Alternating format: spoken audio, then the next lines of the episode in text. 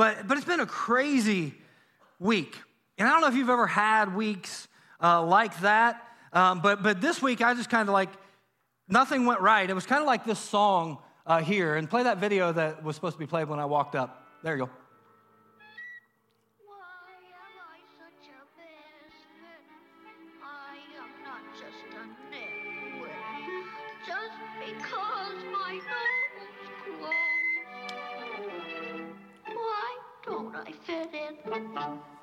Yeah, I got to watch that movie like 10 times uh, with, uh, with, with my granddaughter, and I thought, man, that'd be a great clip uh, to play because sometimes I think we just feel like, like misfits. And then, uh, like, also, then there's a whole scene in the movie uh, with the picture there of the island of, of misfits toys. Like, and those things are just jacked up. I mean, like, you got the polka dotted elephant. Like, yeah, that may be cool if you're on LSD, but nobody wants that. And I can say that because we're in Kinmundy, but. Uh, and then you got, um, and I don't even see him in this one, but you got like Charlie in the box. Like that, that's crazy. Um, like, and anyway, just a little side note Jack in the boxes are, are terrible things anyway. Like, you wind this little thing up and it scares you to death. Like, like the, and there's a clown inside of them. Clowns are freaky too. So, but like all like misfits. And, and that's just kind of, I think, that we, we associate with those things so well. Like, but all of these toys were misfits, like not because they, they necessarily thought of themselves as misfits, but the reason they thought they were misfits was because someone told them that they were. Someone labeled them as misfits. Like, I don't think they would have known unless someone told them. Somebody labeled them as misfits, and because of the labels that were placed on them, like they were limited to life on an island, separated from everything and everyone else um, that, that God would have for us. And I think many of us are kind of the same way. Like we have, we have allowed people to label us and to characterize us, and because of that, we're missing out on some of the things that God wants for us because we're buying into what everyone else says. But I would say this that God actually uses misfits to see the miracle. Like all throughout Scripture, that's what we got. And if we go all the way back to like the, the original island of misfits, uh, I, I think it looks kind of like this nativity scene. Yes. Like right there. Like I think that, that if you're from a background, a church background, though, you're thinking, man, like those aren't those aren't misfits. Like, but that's because we're looking at it now from a, a 30,000 foot view. We're looking at now from 2,000 years later, and we can see the, the whole story. But like if you walked up on that scene originally, there was some sketchy stuff that were going on. Like if you walk up on, on the scene, like you've got Mary and, and you've got Joseph, they were there. Seven pound, eight ounce baby Jesus, he was there. Wise men were there, shepherds were, were, were there. And in that time period, listen, all of them were, were misfits. All of them would have been considered outcasts. All of them would have been labeled by people who honestly had no business labeling them. But the beautiful thing is that they didn't let their labels limit them from what God had for them. Like they were able to break through with the power of, of, of one word, which is the word I want to talk about today and challenge you with today. Like, I, and I want, first of all, I want to tell you though why I think all of these guys were a, were a bunch of misfits. Like, Joseph, now, like, now don't raise your hand, like I don't want, I don't want to know. But how many of you have any type of family drama going on in your life? And again, don't raise your hand. It'll get you in trouble. But we all have family drama. And if you're sitting there thinking, I, I don't think so, listen, you're the drama. Like, the, the, you're the one that they're talking about. But, but we are like, were going to do so and so, we're going to do this for Christmas, but then you have to wait and stop. Well, what about Uncle Eddie? Like, what, what is he going to do if he shows up? Or, like, there, there's always some family drama. Well, Joseph's family was full of drama. Like, Matthew starts his gospel with this whole lineage thing going on. And Joseph's great, great, great, great, great, great, great, great, great grandfather had sex with his daughter in law, who dressed up as a prostitute to seduce him. I mean, it's like Jerry Springer in the scriptures. Like, like Hebrews going wild, spring break edition. Like, I don't know. But this is insane. Like, It didn't start out good. And then, and then Joseph's occupation, like, does anybody know what Joseph was? He was a carpenter, right? Like, I, I love carpenters. We have some of the best carpenters uh, around here um, in, in this church. I love it. Like, I can hardly change a light bulb, but I got people who I can call. Like, it's awesome. But because he was a carpenter, here's what that means. Like, in the Jewish system of schooling, and, and I've explained this before, like, you would go to school for a certain amount of time, and, and if, if you were smart enough, if you could memorize enough scripture, if you could teach, like then you would continue in school and you'd become a rabbi or, or, or, a priest or you'd work in the temple, something like that. But if, if you weren't, if you didn't make the cut, they would just say, hey, you go do what your father does. You, you go work and you become a, a, a carpenter. So the fact that Joseph was a carpenter tells us that he was, he was at least rejected by the religious society by, by the religious system of the day. He was told, hey, you're not good enough to, to step into this. So he stepped out of that religious system and stepped into being a carpenter. Now, if I'm God, and I'm not, I've never claimed to be, I, like you may hear something, but I'm not. Um, but if I was God and I was picking an earthly father to raise my son, like wouldn't you think that God would, would pick a guy that was maybe a, a rabbi, someone who excelled in the religious system, or, or maybe even somebody who, who was a, a tabernacle leader, someone who was able to, to, to lead in the religious system. Or maybe not even a, tabernacle, like uh, maybe a temple worker, somebody that worked in the temple, or, or somebody that, that at least lived in Jerusalem, because that's where the temple was. But no, God picked a carpenter who lived in Nazareth a country hick who essentially was a school dropout. God said, That's my guy. That's the guy right there I, I want to, to, to, to raise my son. Joseph would have been considered average. He was an average guy doing an, an average job, living in an average town. But they didn't understand something that, that really it took me years to understand is that God doesn't make anything or anyone average. If you're here today and you're watching online or, or you're in the room, listen, you were created in the image of God. You were custom designed by the creator of the universe, and you are a lot of things, but you are not average, you are not ordinary, you are not normal. Like you are, you are made in the image of, of Almighty God. And Joseph, in this time period, he was considered, he was labeled to be an average guy, a misfit. But this misfit got the front row seat to the greatest miracle because he didn't let other people label him. And therefore, the labels didn't limit him from what God wanted to, wanted to do in his life. And now he resisted at first. Like, have you ever told God no? One honest person here. Like, that's great. Everybody else is like, no, I always say yes. After the service, I go walk on Forbes Lake. Like, whatever. Like, turn some, turn some water into wine. Like, I, don't. but Joseph wrestled with what God wanted him to do. And the story goes like this in, in Matthew chapter 1, starting in verse 18. It says, This is how, the, how Jesus the Messiah was born. That's a pretty awesome sentence right there. But it says, His mother Mary was engaged to be married to Joseph. But before the marriage took place, while she was still a virgin, hello, she became pregnant through the power of the Holy Spirit. Like Joseph, like Joseph's excited at this point. Like he's getting ready to get married. And like Mary walks in and she goes, Hey, like I got some news. Like, what, what, what do you got, baby? I'm pregnant. Oh, but see, but but Joseph, like, understand. I haven't done anything. Like it's it's the Holy Spirit's baby. All right, and Joseph's going, man, I gotta cancel the registry, like the event, like the venue, like all of that. Like he didn't believe it. Like, and I don't blame him. Like, if I was in his shoes, I would have struggled with that too. If you don't struggle, listen, if you don't struggle with what God's asking you to do, you're probably not hearing God because God never calls us into our comfort zone. He always calls us out of our comfort zone. So Joseph had decided, you know what? Like this is this is too much. I don't think God would work that way. Anybody ever heard anybody say that? I don't think God would work that way. I love it when, when people say, I don't think God would work like that. I'm like, man, I'm so glad that the work of God isn't limited to your imagination.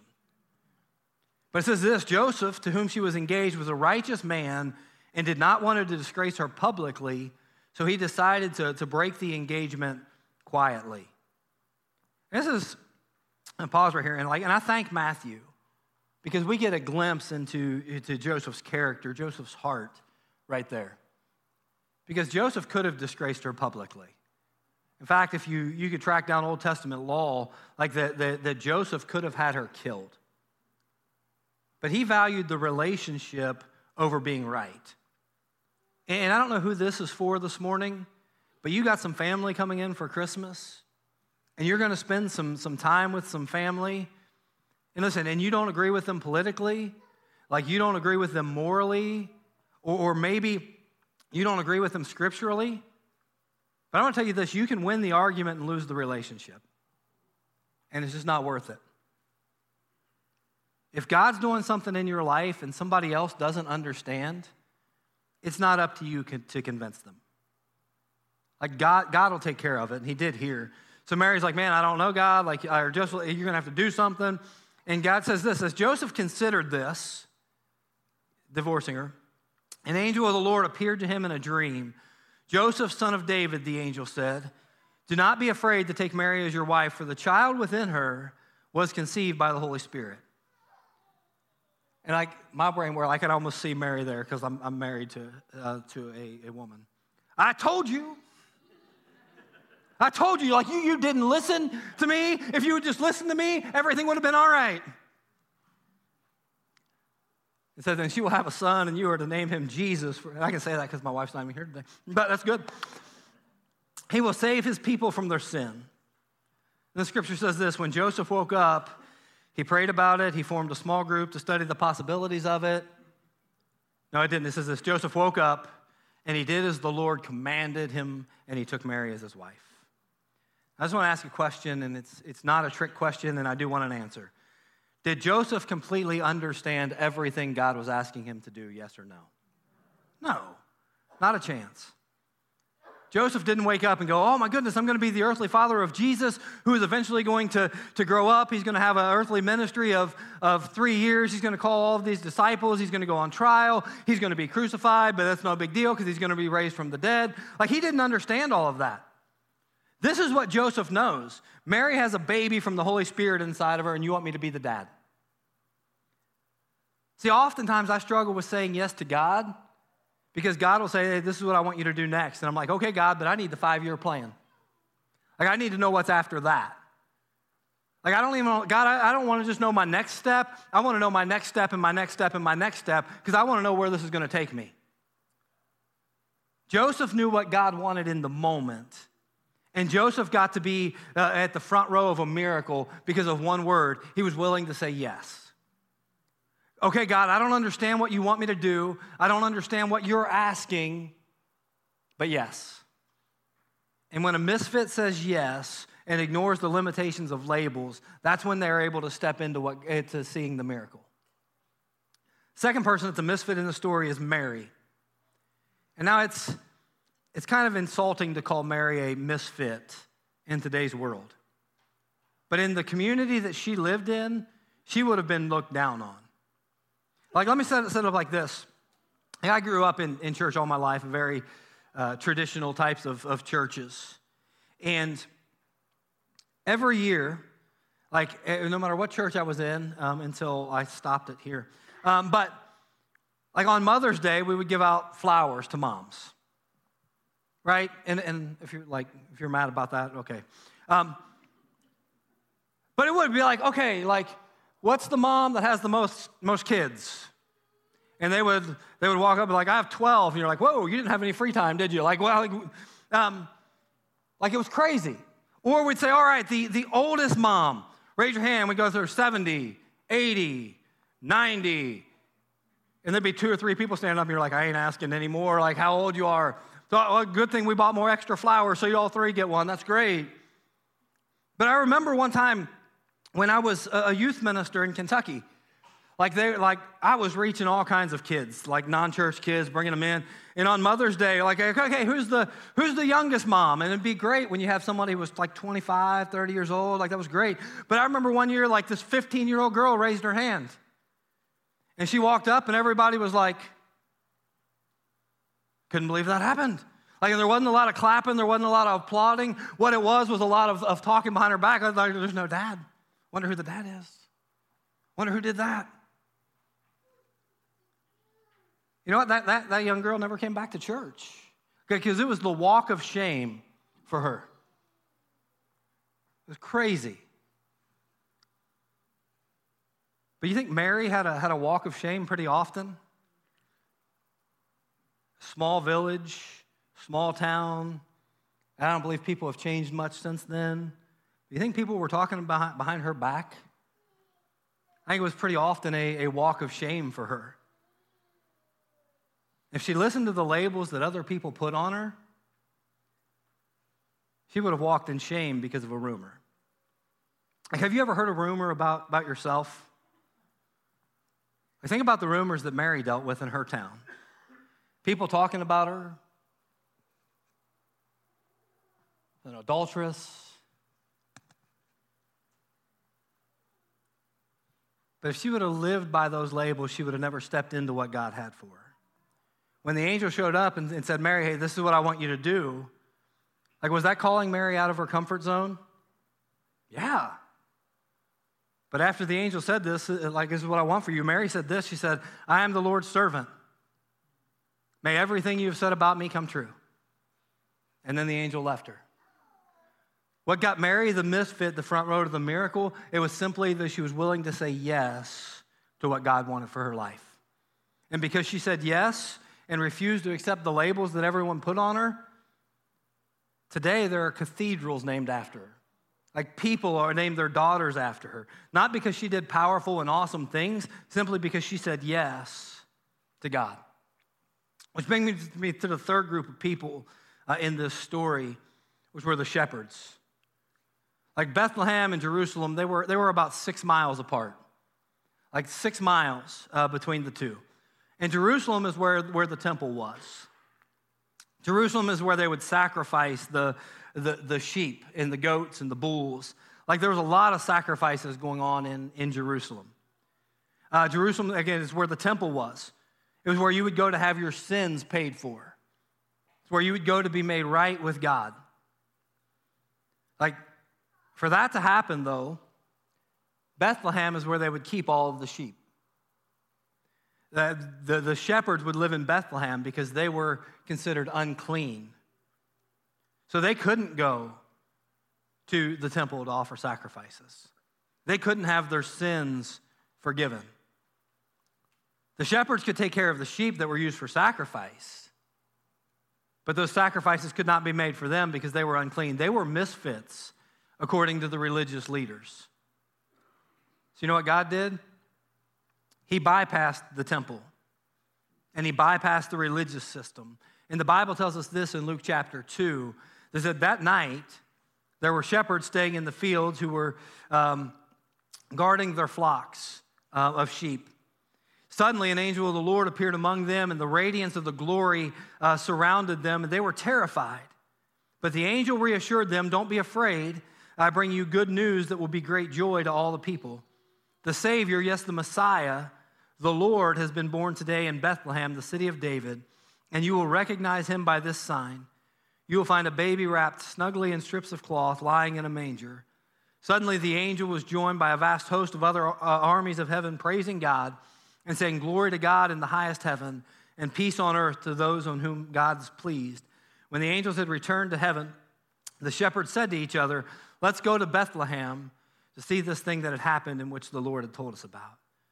Can you imagine that? You're a shepherd, you're, you're an outcast, you're hanging out with your boys and some sheep, and the next thing you know, an angel shows up and, and they're singing. Like, do you really understand that as a shepherd that you're about to, what you're about to step into? Not a chance. Do you really understand that you're about to see the, the Messiah who's eventually going to be crucified on a cross and be raised from the dead to, to pay the price for your sins? Yes or no? No. See, the shepherds weren't good enough according to, to religion, like they were excluded. But God looked down from heaven and he bypassed the whole religious system and he invited the unclean to have a front, row seat. Had they accepted the labels of the religious community like they had placed on them, they would have been limited and they would have missed the miracle. But God said, you know what? I'm not going to exclude anyone. No matter what this world says about you, if, if you're willing to come to me, if you're willing to say yes to me, I'm willing to forgive, I'm willing to have something great for your life. And so the shepherds got, got a front row seat to the miracle. Last but not least, I want to talk about the, the wise men the wise men? Well, according to, to Old Testament scripture and Old Testament theology, astrology was considered to be sinful. If you were a, a Jewish person and you were practicing astrology, you were kicked out of society. And astrology, just by the way, like is, is studying the stars to predict the future or to, to worship the stars. And now, for some, like the Christmas story the wise men were looking at the stars. So, did God sin by meeting them where they were and bringing them to where they needed to be? Because you know what I hear a lot of times in, in, in church world? Not from us, but from, from other churches. You're using all those fancy lights and, and you're feeding them breakfast. Of course, they're going to come. You, you got to use these gimmicks and these things to, to pull people in and, and to save them.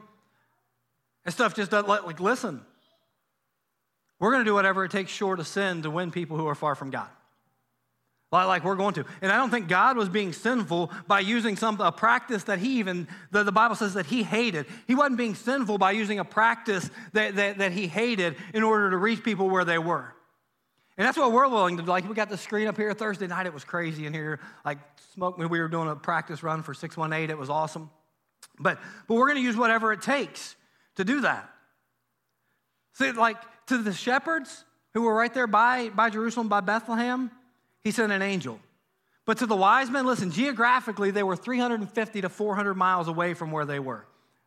Like they're, they're in modern day Iran or Iraq. It would take about a month for the wise men to, to get to, to Jesus, where it took the shepherd just a, a few minutes to get there. See, the problem sometimes with believers is that we forget where we were when we got saved. And we get so righteous and we get so holy that we'll sometimes look at something and say, well, God didn't do that. But see, God, God takes something that the religious community would have considered sinful,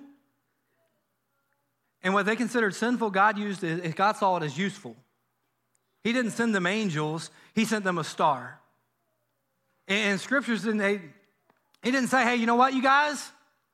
You need to cut out that behavior. Like that, that's horrible. You just need to stop right now.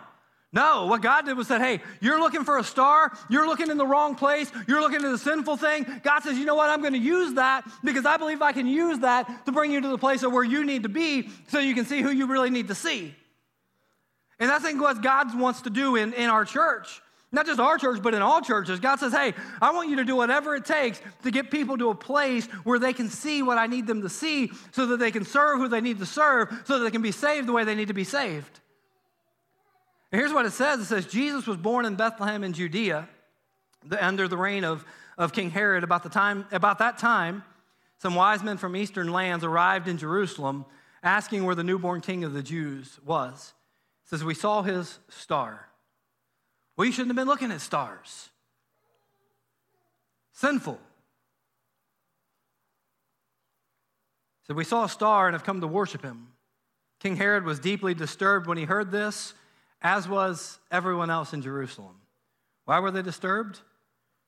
Because these people were looking at stars. They were predicting the future based on stars. They were, they were involved in a practice that they knew that God hated said this, and Herod called a meeting of the leading priests and teachers of the religious law to ask, Where is the Messiah supposed to be born in Bethlehem?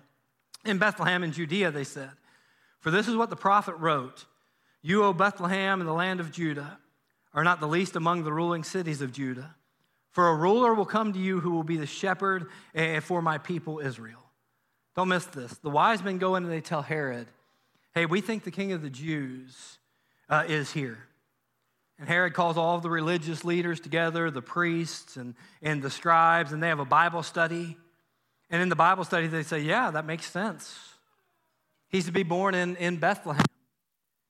And Mary's at the manger, and Joseph's at the manger, and the shepherds at the manger, and the wise men are at the manger. Guess who's not at the manger? The Pharisees. I'm losing my microphone. The Pharisees, the religious leaders, the scribes, none of them are at the, at the manger. But all of the misfits were because they didn't sit around and talk about it. What they did was they said yes to God. So the wise men stopped following the star. Actually, they didn't. So they have this Bible study with King Herod. They find out where it's at, they open the scriptures. You think, man, once people understand, once people open the Bible, they're going to quit doing their sinful thing. But you know what? They didn't. Because after the interview, it says this the wise men went on their way, and the star. Hmm, there, there's the star again. So they had, they had seen in the east, guided them into Bethlehem. It went ahead of them and stopped over the place where the child was. So the star led them to Jesus. And when they saw the star, they were filled with joy and entered the house of the child with his mother Mary, and they bowed down and worshiped him. They opened their treasures and gave gifts of frankincense and myrrh, gold, frankincense, and myrrh. Here's the wise men, 350 to 400 miles away. They see a star. And how did the wise men get in the story? It's very simple. They said yes. They, they didn't even understand what they were going for. They didn't even know that what they were doing was, was outside of what God wanted for them. They simply said yes to what God wanted for them. They didn't accept the, the labels that the religious people would have put on them. And because of uh, they didn't accept those, la- those labels, those misfits wound up at the, at the manger and they saw a miracle that the whole religious community missed. So, with all that in mind, I just want to ask you a question. I want you to ask yourself what do I need to say yes to? What's God calling you to do now? What, what, what's your next step to say yes? It's going to be different for many of you. For some of you, it may be baptism, and you need to, to give your life to Christ that way. For some of you, it may be opportunities to, to partner with us and, and become ministry partners and serve in what God is doing here. And I know some of you are like, man, I, don't know if I can do that. I don't know if I can. Like, I don't know if I'm qualified. All, you have all those questions. And I would just say this if that's what God's calling you to do, say yes, and He'll work out the details. Maybe for some of you, it is, it is this thing called forgiveness. Like the shepherds, like they had to, to go through this whole thing. Like they, they'd spent their life not being able to be forgiven, not, not being able to have their sins washed away. They, they knew what it was like. For some of you, I would say this you probably have family members you have relationships that have been broken, and people are just dying for forgiveness. And they've looked at it in the church, they've looked at it through religious people, maybe they've even looked at it for you for years, and they haven't felt or received that forgiveness that, that they need. And maybe today is the day that you need to say, you know what? I'm going to step outside, I'm going to make a phone call, and I'm going to, to offer them the forgiveness that they so much need. Because until they get forgiven, they will never see what God needs them to see. So I'm going to ask you to stand this morning. Is whatever yes you need to say, I'm going to ask you to, to do that today. Don't worry about what's after that. Don't worry about what, what's to come. What God's asking you to do now, He's going to ask you to say yes. Father God, today, come to you thanking you. One, for, for this time of year. Even though it's crazy, even though it magnifies things, even though many of us uh, don't even enjoy it. God, thanking you that we can, we can focus on your love for us, that you sent Jesus into the world, and that you sent him for people like us, who, who we consider ourselves ordinary, we consider ourselves average, we consider ourselves sometimes even, even nothing. And we consider ourselves that way many times because that's what people have said about us. That's the way they've labeled us. Many of us here have even been labeled some of those things by the church. Father, I pray today we would walk out of those labels and we would walk into to all that you have for us. And the way that we do that is by simply saying yes to what you're calling for next. Thank you for Jesus who, who said yes all the way to a cross so that he could pay the price for our sin. It's in his name that I pray.